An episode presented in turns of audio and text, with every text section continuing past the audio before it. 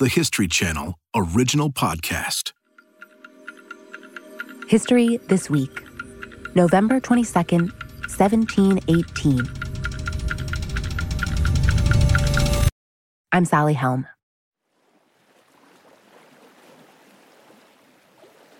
A calm morning in the shallow waters of North Carolina's Outer Banks. Floating off the narrow strip of land that is Ocracoke Island, there's a ship the Adventure.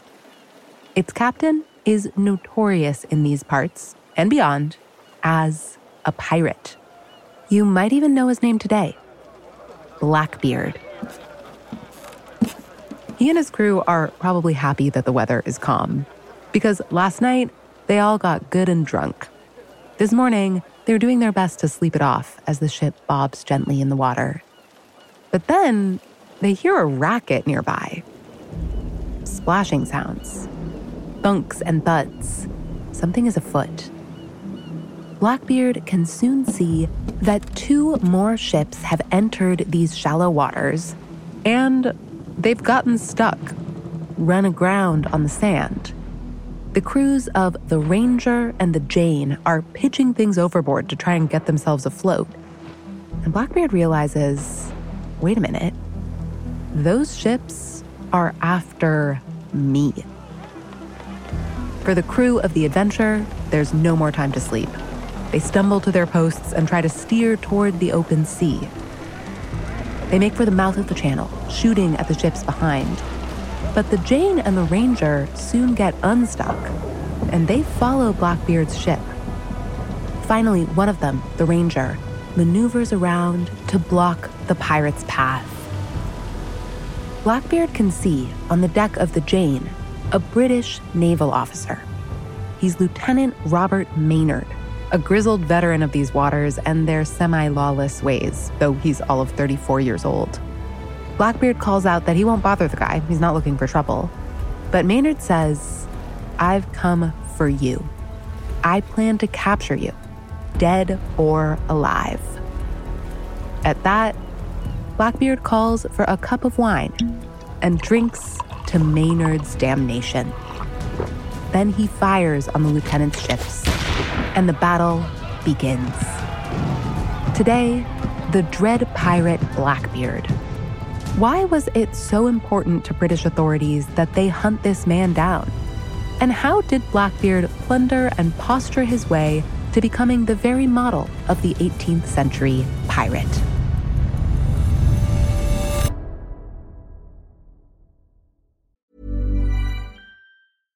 Many of us have those stubborn pounds that seem impossible to lose, no matter how good we eat or how hard we work out. My solution is PlushCare. PlushCare is a leading telehealth provider with doctors who are there for you day and night to partner with you in your weight loss journey. They can prescribe FDA-approved weight loss medications like Wegovy and Zepbound for those who qualify. Plus, they accept most insurance plans. To get started, visit plushcare.com slash weight loss. That's plushcare.com slash weight loss.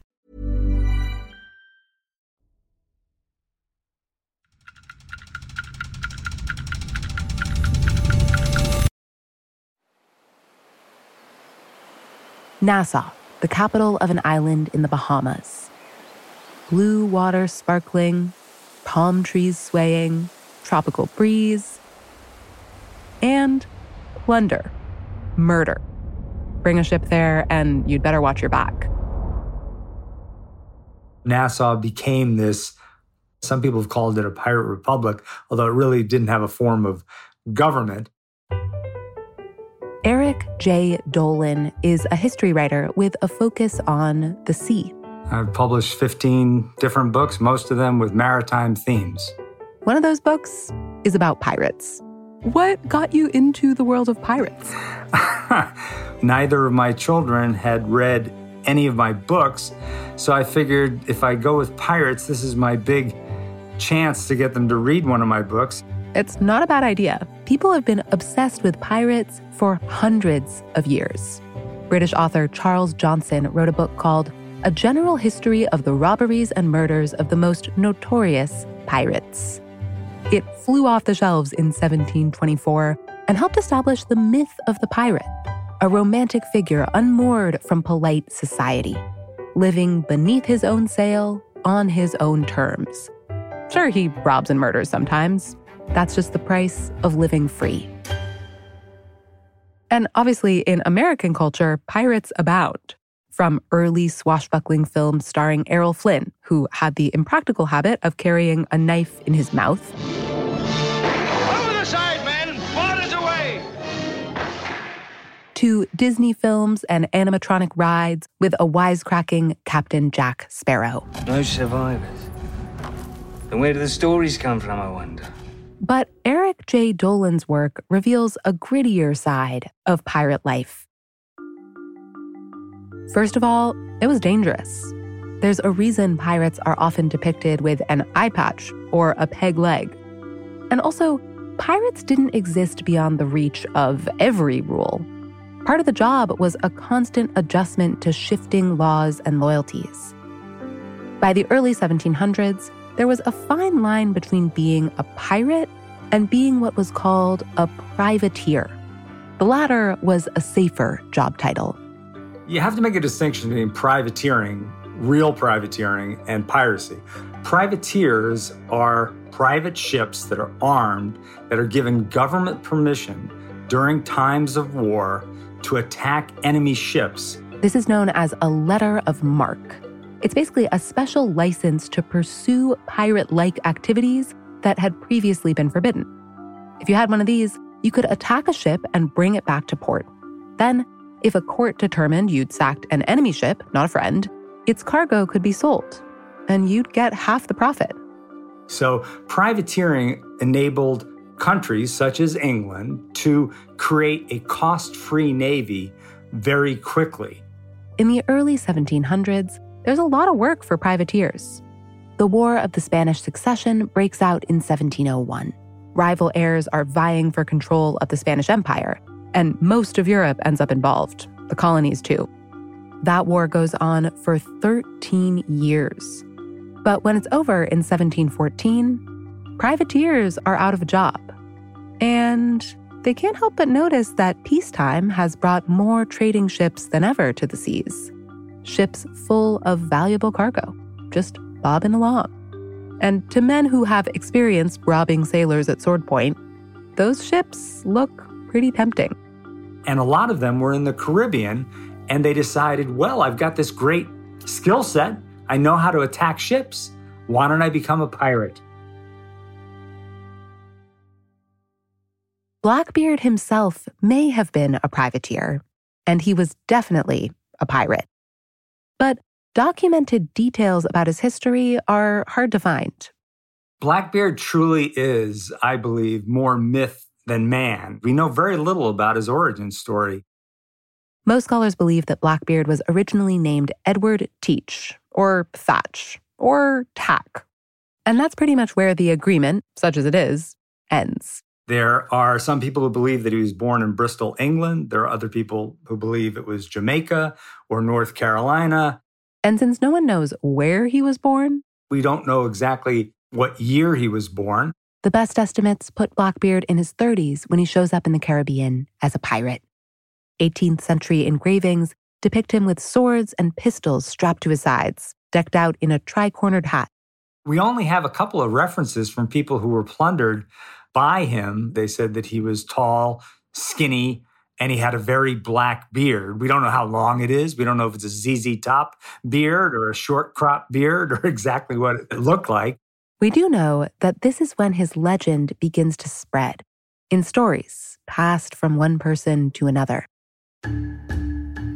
One time he was at a table with his quartermaster, Israel Hands, and underneath the table, he used his pistol to shoot Israel Hands in the knee.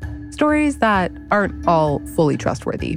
Now, that's not a very good leadership quality. Also, it is totally implausible to think that you would shoot your quartermaster, one of the most important people on the pirate ship, in the knee just to show that, hey, I could shoot anybody whenever I want to. Stories with salacious but dubious details. Another story about him is that he had 14 wives, and at one point that he used to prostitute his wives out to his men every night after he had had his way with her. Well, there's no evidence whatsoever that he was ever married. And stories about nonsensical intimidation tactics. Charles Johnson in 1724 wrote a lengthy account about him. And one of the things he said is that when Blackbeard would go into battle, he would attach lit matches to the ends of his hair or put them right underneath his cap. The smoke that came from those matches was supposed to envelop his face and make him even more fearsome than he would have otherwise have appeared. The only problem with that is two things. First, there's not a single record of any individual having been attacked by Blackbeard, of him coming at them with flames shooting out either from the tips of his hair or underneath his cap. And think about it rationally or practically. Who would want to go into battle with an open flame near your very flammable hair? These accounts grow more colorful with time. Do you have a sense of why those larger than life stories sort of took off in his lifetime? Was it good for him to have people think that he was this fearsome guy who might just shoot you in the kneecap for the hell of it? Oh, absolutely. One of the secret truths about piracy is that most pirates were not exceptionally violent people. Every once in a while, they came up against a merchant ship that put up a fight. And yes, they may have killed a number of people on board the other ship, but that was sort of necessary to maintain their brand identity as these fearsome individuals on the waves.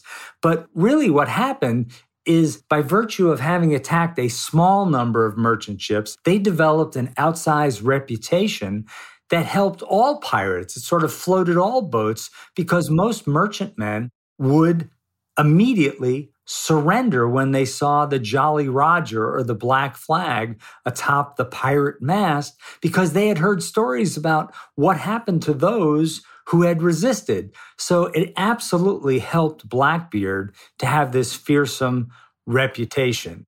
To colonial officials, Blackbeard was an outrage. Privateers raiding ships during the War of the Spanish Succession, that was one thing they could be controlled by leaders on land and give them part of the spoils. But pirates? No one controlled pirates. That made them dangerous. And it gave the pirates a reason to seek out a haven far beyond the reach of the law. The pirate hangout in Nassau in the Bahamas was so important because pirates throughout the entire North Atlantic in England and in the American colonies were persona non grata. Nassau is crawling with personas non grata, with cutthroats, mercenaries, and thieves. And some of the most cunning have formed themselves into the Flying Gang, headed up by Benjamin Hornigold. By 1717, he's a seasoned pirate and a powerful figure in the Caribbean. So when Blackbeard arrives in Nassau, Hornigold is already the big cheese there. And from what we can gather from the history, Blackbeard quickly became a favorite of Hornigold's, joined this flying gang, which was just an assemblage of ships and pirates who would go out from Nassau and attack shipping throughout the Caribbean. Hornigold names Blackbeard his second in command meaning that Blackbeard is now a major player in the loose knit band of marauders that prowl the West Indies. And while he was in Nassau, another pirate showed up that would be very important in his life, a guy named Stede Bonnet. Bonnet would come to be called the Gentleman Pirate. One drawing depicts him strolling around in a finely tailored greatcoat, sporting a powdered wig that probably weighed like five pounds and he had actually been an aristocrat. For reasons that are not exactly clear, he decided to give up his cushy life and become a pirate and build his own pirate sloop, the Revenge. Some say it was marriage troubles, others that it was some kind of breakdown. Whatever the reason, Bonnet craved a life of adventure on the sea. Though the Revenge was built for comfort. He had the captain's cabin lined with bookcases because he didn't want to leave his patrician life 100% behind. And he took his own personal library on board the ship, thinking, no doubt, that he would have plenty of time, leisure time, to read his books when he wasn't out pillaging other ships. While Blackbeard sails the Caribbean with the flying gang, Bonnet plunders the east coast of the American colonies, raiding merchant ships from Long Island to South Carolina. But on his way to Nassau, he foolishly takes on a Spanish man of war battleship. The skirmish kills dozens of his men and leaves Bonnet himself seriously wounded. Half dead and defeated, Bonnet and his ship limp back to port. When Bonnet came into Nassau with the Revenge and he was injured and the ship was injured, his men were also already starting to lose confidence in him. Despite the grumblings of his crew, Bonnet refuses to leave the Revenge. But he is convinced to give control of the ship to Blackbeard. You basically have Bonnet being deposed in favor of Blackbeard, although it appears that he agreed to this in part because he was still recuperating. So perhaps he viewed this as the only alternative to being just left on land or marooned somewhere is to hand everything over to Blackbeard and stay on the ship. Blackbeard now has a formidable vessel to call his own. Under his command, the Revenge is constantly on the move, never staying in the same place for more than two days. And it loots no fewer than 10 ships. If you'd trained a spyglass on the Revenge, you would have seen Blackbeard toward the bow, barking orders to the crew, and back toward the stern would be Stede Bonnet, the gentleman pirate, padding past in his wig. People who were captured by Blackbeard and briefly spent time on the Revenge noticed this kind of strange looking pirate wandering around the main deck reading books in a nightgown. Eventually, Blackbeard and Bonnet sail back to Nassau, fresh off their victories, more powerful than ever. Blackbeard has acquired several ships that he's organized into his own version of the Flying Gang. He even has a new, even bigger flagship. There's essentially a small armada under his control, and his most daring deeds are yet to come.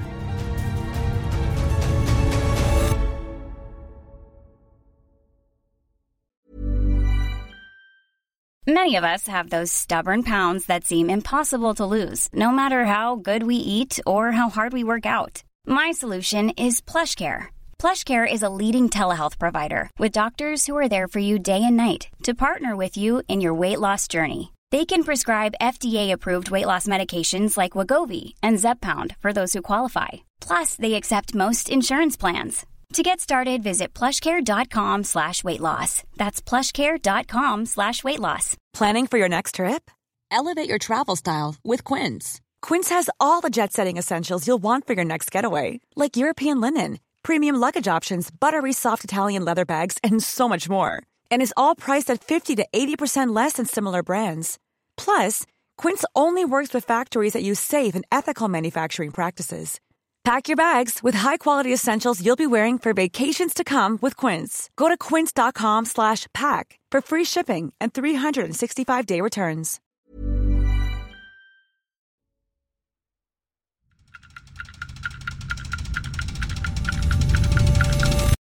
May 1718. Blackbeard and his men have left Nassau once more and sailed into the port of Charlestown, South Carolina, which will become known as Charleston. Charleston at the time was one of the most important ports in the colonies, the largest port. Blackbeard prepares his men to blockade the port. Stop any ships coming or going. It's a very ambitious plan, one that few pirates could even attempt. He had four vessels of varying sizes and probably close to 400 men under his command, which was by far the most powerful pirate force during the golden age of piracy. What would the blockade have looked like physically in the Charleston Harbor? It's relatively uh, narrow area, and if you had four ships and they were spread out a bit, and you had spyglasses, you would have a pretty good ability to to see any ship whatsoever that was trying to exit the port of Charleston. And when they were trying to exit the port of Charleston, they still would have been miles off. So Blackbeard and his men watch and wait.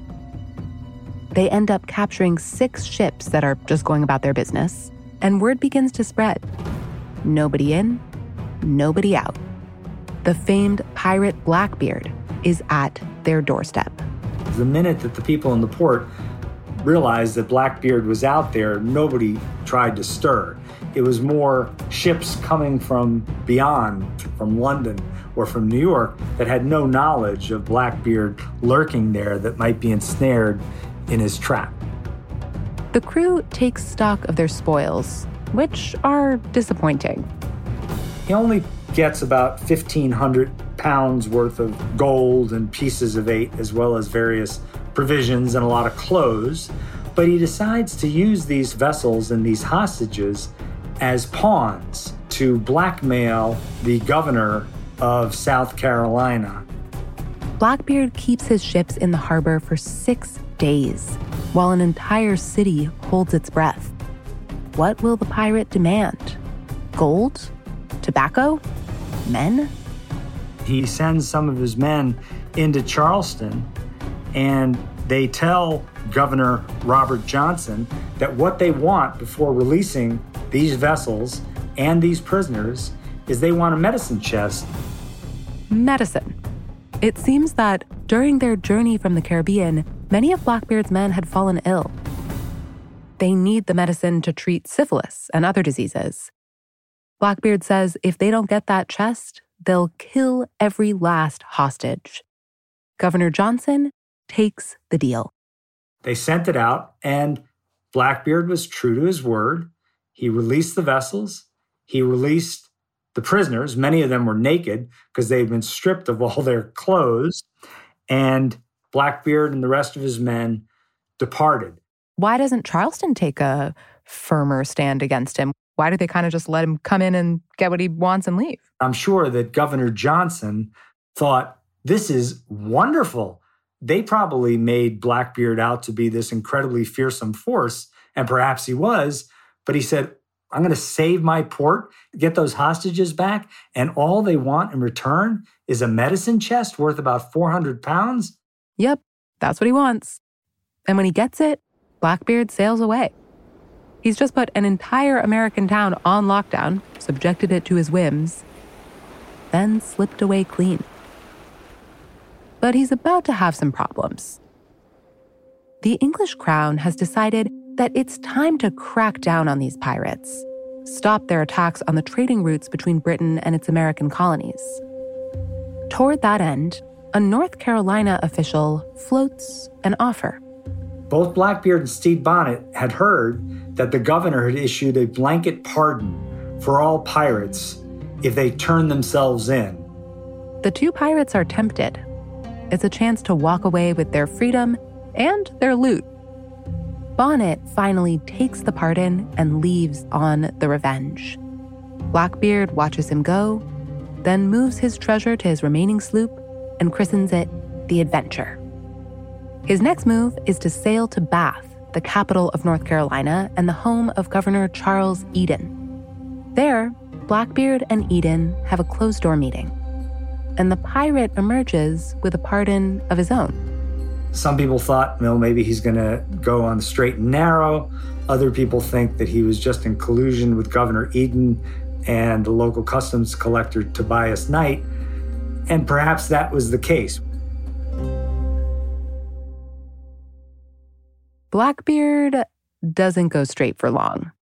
As with many pirates, like dogs to their vomits, as Charles Johnson wrote in 1724, they ultimately revert to their old ways. And Blackbeard and his men, they were unable to resist the lure of the hunt.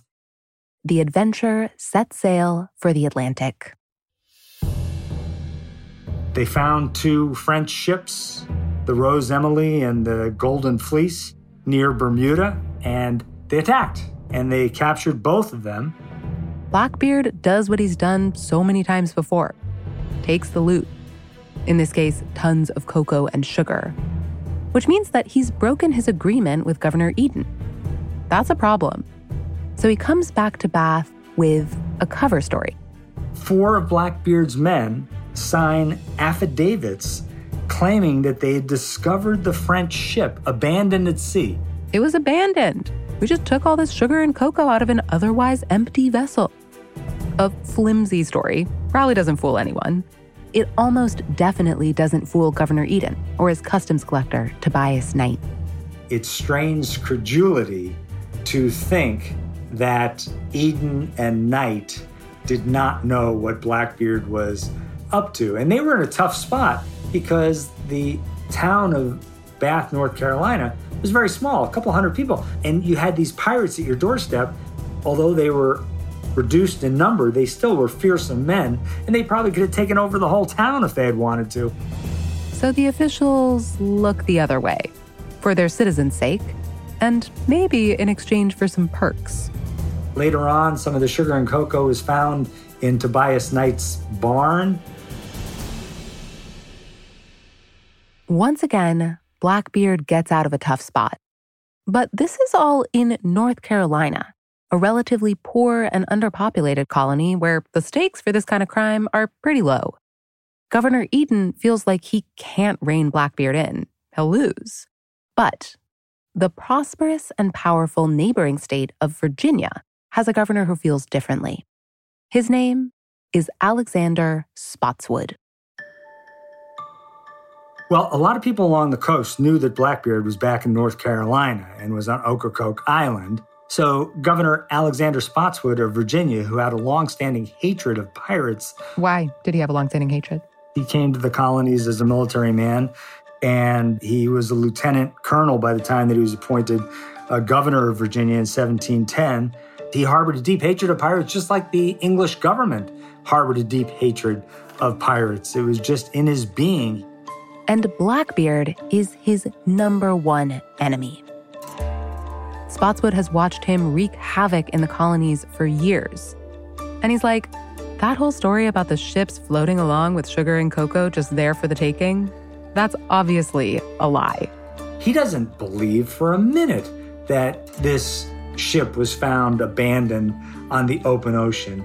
He is absolutely certain that Blackbeard has gone back to his own ways, and this causes grave concern to Spotswood because Virginia has a vibrant community largely based on tobacco as well as some other crops, and he fears that Blackbeard and other pirates are going to use Ocracoke, sort of like Nassau, but Nassau North, as a stronghold from which to launch attacks all along the coast, including attacks on Virginian commerce. Spotswood decides to take matters into his own hands. Using his own money, Governor Spotswood either purchased or hired the use of two sloops, not very large ships, the Ranger and the slightly larger Jane, and about 50 to 60 British sailors headed by a guy named Robert Maynard. Lieutenant Robert Maynard. Spotswood sends him out with a group of armed men to hunt Blackbeard down. Maynard spots the adventure off North Carolina's Outer Banks. But, you may remember, as his ship is closing in, it briefly gets stuck on a sandbar. This gives Blackbeard's hungover crew a chance to see what's happening and make a break for the mouth of the channel. But Maynard manages to sail around the adventure and block its way. He's now within shouting distance of the pirate he hates. And he takes the chance to tell Blackbeard why he's there. I will have you dead or alive. It's then that Blackbeard calls for that cup of wine. Blackbeard drank damnation to Maynard and his men, and he told them that he expected no quarter, meaning that he's not going to surrender to these two British sloops. In other words, Blackbeard is vowing to fight to the death. Maynard's or his own. As soon as the talking was over, Blackbeard took full advantage of his superior firepower and he used a booming broadside to shoot partridge and swan shot, which is basically a spray of small lead pellets onto the decks of the Ranger and the Jane. Some number of Maynard's men are killed instantly. It's obvious that Blackbeard's cannons give him a major advantage. But this battle will have one more twist because Maynard has a plan. Now, Maynard used some deception very, very effectively. He didn't want to expose his men to another broadside because he knew that was going to be a real problem. Maynard orders the pilot and a midshipman to stay on deck and watch Blackbeard's movements. To the rest, he yells, Follow me. As the smoke clears, Blackbeard orders his ship to pull up alongside the nearly empty deck of the Jane. Except for the lapping of water and the creaking of wooden hulls, all is quiet. Blackbeard thinks that Maynard and most of his crew must be lying below decks, wounded or dead. So he boards the Jane, flush with his victory. But Maynard and his surviving men are lying in wait below. Maynard, who's standing at the top of the stairs, gets the word from the pilot the pirates are here! And a dozen of his Marines rush up, and there's a melee that ensues for about six minutes. There are shots fired at close range, grunts, screams, groans, knives, sabers, anything in this hand to hand battle. At the end of the fight, Blackbeard lies dead.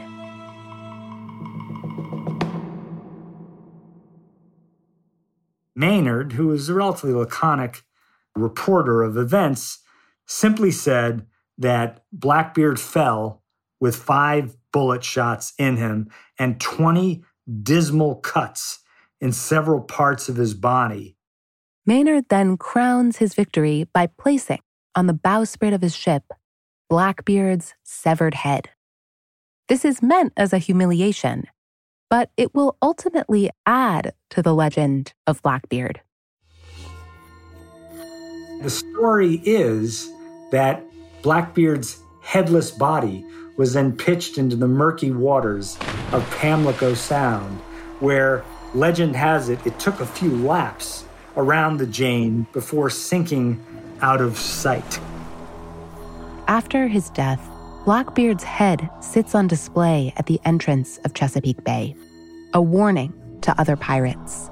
Another truth of this era of piracy that people often want to conveniently forget as the golden age came to a close in about 1726 is that more than 400 pirates were hanged at various places in the Atlantic on both sides of the ocean. So a lot of pirate lives, even Blackbeard's included, were relatively short and often ended at the end of a rope. One of that 400 is Stede Bonnet, the gentleman pirate. Like Blackbeard, he'd returned to piracy after his pardon. About a month after Blackbeard's death, Bonnet is hanged in Charleston. But not every pirate dies at the hands of the state. Benjamin Hornigold switches sides to become a pirate hunter. Charles Johnson reports that Hornigold chases down his former comrades until 1719, when he dies in a shipwreck during a hurricane. Soon after, the British governor of the Bahamas expels the remaining outlaws from Nassau. The golden age of pirates begins passing into memory. And yet, the legend of Blackbeard only grows. When he was finally vanquished and then killed in such a dramatic way, it was covered in local newspapers and it was talk of the town in the pubs. And in fact, Benjamin Franklin, who's only 12 years old at the time and was working for his older brother, James, who was a printer in Boston, James had encouraged Benjamin to write ballads or stories about singular events of the day. So he says to his little brother, Write something about Blackbeard. And Benjamin does. The original text of this ballad hasn't survived, but there's a stanza that some historians believe belongs to Benjamin Franklin. It calls Blackbeard by his given name, Teach. It says, When the bloody fight was over, we're informed by a letter writ. Teach's head was made a cover to the jack staff of the ship. Thus they sailed to Virginia. And when they the story told, how they killed the pirates many, they'd applause from young and old. How they killed the pirates many, they'd applause from young and old.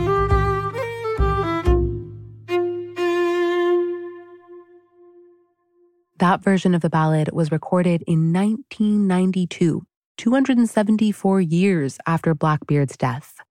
It's proof that Blackbeard and the golden age of piracy still live in our imaginations. In Franklin's day, the applause was still for the pirate killers.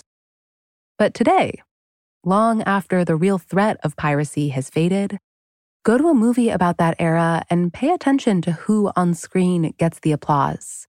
It's probably not a character like Maynard. It's probably the pirates. It's the world against us and us against the world. Those of you in favor of these articles, raise your right hands and say aye! Aye!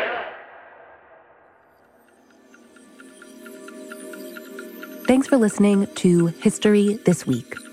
For moments throughout history that are also worth watching, check your local TV listings to find out what's on the History Channel today.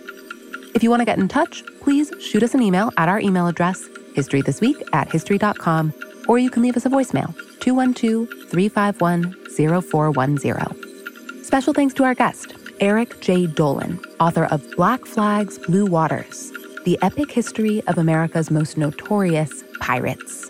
This episode was produced by Rebecca Nolan and Corinne Wallace. It was sound designed by Brian Flood and story edited by Jim O'Grady. Our senior producer is Ben Dickstein. History This Week is also produced by Julia Press, Morgan Givens, and me, Sally Helm. Our associate producer is Emma Fredericks. Our supervising producer is McKamey Lynn, and our executive producer is Jesse Katz. Don't forget to subscribe, rate, and review History This Week wherever you get your podcasts. And we will see you next week.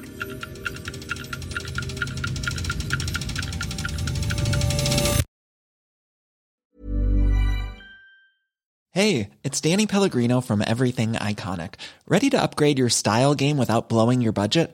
Check out Quince. They've got all the good stuff shirts and polos, activewear, and fine leather goods, all at 50 to 80% less than other high end brands. And the best part? They're all about safe, ethical, and responsible manufacturing. Get that luxury vibe without the luxury price tag. Hit up quince.com slash upgrade for free shipping and 365 day returns on your next order. That's quince.com slash upgrade.